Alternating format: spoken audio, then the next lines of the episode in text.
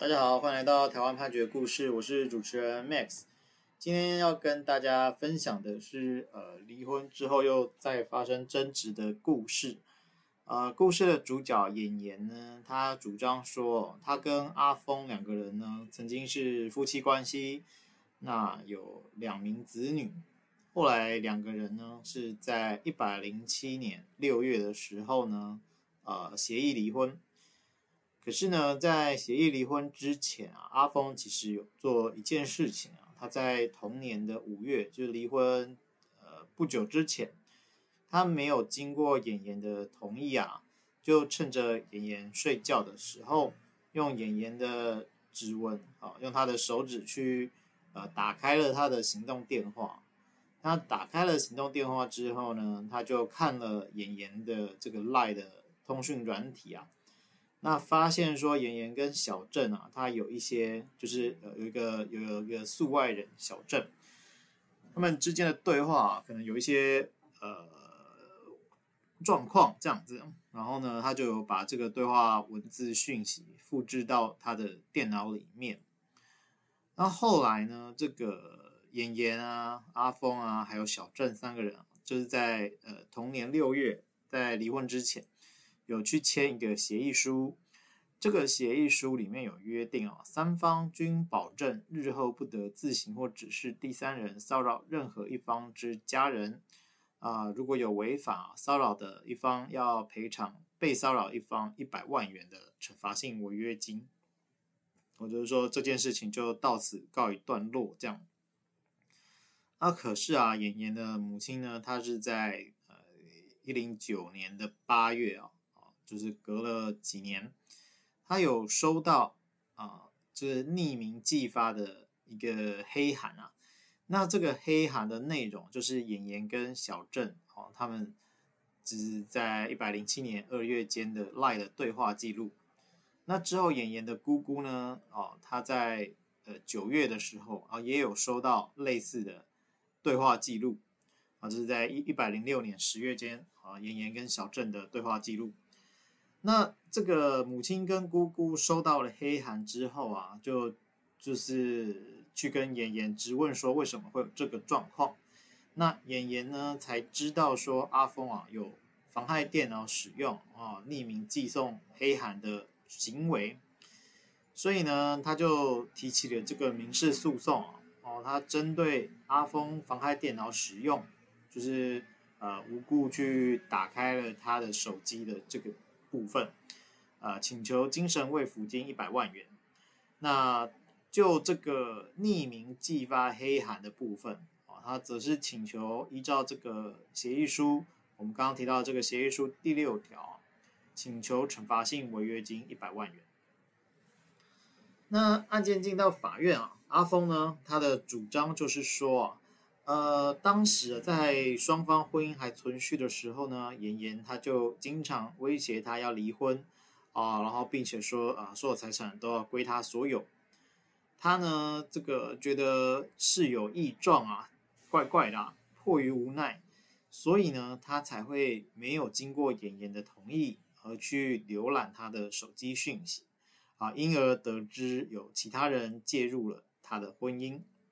那之后是在一百零七年六月啊，会同警方有去查获妍妍跟小郑的不当行为。后来呢，他为了要保住房产哦，啊，所以才会跟这个妍妍无条件离婚。啊，这个是他关于离婚的经过的一个说明。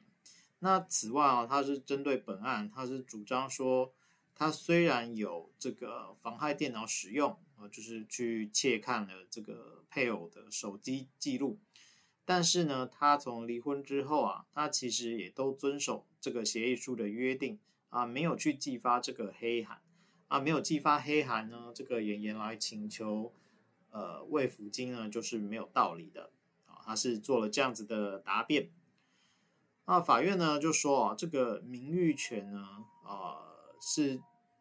依法是，呃，如果被侵害的话，依法是可以请求赔偿相当的金额，那就是慰抚金。而这个妨害电脑使用的部分啊，阿峰本身呢并不争执啊，那不争执的情况之下，就表示阿峰也承认说他有侵害这个演员的这个权利。好，那这个部分，呃，法院是审酌妍妍呢，他是大学毕业啊，寿险业啊，然后名下虽然不动没有不动产，但是有一些呃，就是基金啊、美元啊、黄金等等的投资哦，然后阿峰呢。啊，是从事贩卖冷气的业务哦，他需要负担未成年子女的抚养费等等的这些状况。他认为说，这个妍妍此部分啊，请求慰抚金一百万元实属过高啊，就应该十万元就够了。啊，所以呢，呃，因为这个法院觉得这个情节轻重没有到达一百万元这么高啦，所以就是只在十万元的部分判准。那之后呢？关于这个黑函的内容啊，呃，法院就是有说明的还蛮详细的。他是说这个黑函的内容啊，其实是呃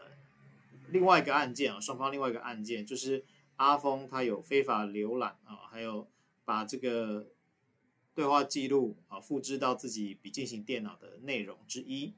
那所以呢，从从这个状况啊，他知道说。阿峰的电脑里面确实存，就是储存过这个黑函的电磁记录。那这黑函主要就是啊，妍妍跟小郑他们的对话记录了。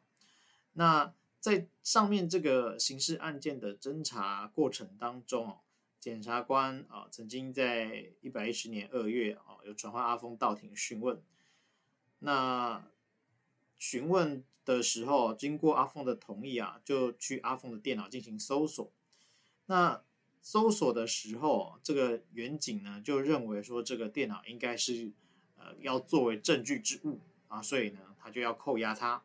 啊。但是呢这个时候啊，阿峰他就拒绝同意啊，并且情绪激动啊，把这个电脑抢回。那经远景安抚到冷静之后，远景才重新取回电脑。那可是呢这个再去核对。这个电脑的时候，就发现说他当时啊想要搜索的原因是里面有看到几个重要的档案，那这个档案啊已经有灭失了，然后呢里面有反而就有些档案的状况跟他当时看到的是有出入的，啊，那这个部分呢，远景是有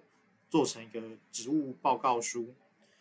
所以啊，这个法院就认为说，在搜索的过程当中，这个阿峰啊因为情绪激动取回电脑。那取回电脑期间有操作电脑啊，这个状况呢是可以被确认的啊，因为有一些职务报告书等等内容在。那此外啊，就是妍妍呃的母亲啊，还有他的姑姑这些事情啊，他们的住处啦，因为毕竟两个人曾经是配偶啊，法官有调查过一些事证，那就认为说，哎，阿峰应该是知道这两个人的工作地点等等的，所以啊。法院就说，这个黑函的内容呢，是演员跟小镇的私密对话，那其他人是不太可能无故取得的。而阿峰的电脑里呢，又确实存曾经储存过哦这样子黑函的电磁记录。那你又知道啊、呃，这个姑姑跟呃就是前岳母啊这样子的联络地址，考虑到说妍妍跟小郑啊，不太可能自己把这种事情寄出去，那也没有其他。第三人哦，是从阿峰的电脑里偷取对话记录的这样的证据啊，所以呢，法院就认为说这个黑函确实是阿峰所寄发的。那虽然阿峰这个部分啊，妍妍呃，他就主张说妍妍曾经就这个部分提起妨害秘密的告诉啊，但是已经被做成不起诉处分啊，但是民事庭呢就跟阿峰说啊，虽然。因为没有直接证据啦，所以呃，检察署就做成了一个不起诉。好，但是呢，我们这边是民事庭啊，民事庭呢啊，依照论理及经验法则，可以自己认定事实，所以啊，并不受到这个不起诉处分的认定来拘束。所以呢啊，这个阿峰既然曾经答应，就是小郑啊，还有妍妍，就是说不能够再骚扰其他人。啊，那如果有违法，要赔偿一百万元的惩罚性违约金。那这个寄发黑函这个行为呢，又显然已经属于骚扰。所以反正就认为说确实是应该要赔了。好，那法法院就就这个部分呢，他就只有酌减到五十万元啊。那呃，让这个阿峰呢，还是必须要付惩罚性的违约金。那我们今天参考的判决是台湾高等法院一百一十一年度上字第四八八号民事判决。我每周一会更新，欢迎大家有意见可以回馈给我们，或是告诉我们你们想听的主题。让我们一起来听判决里的故事。我们下周再会。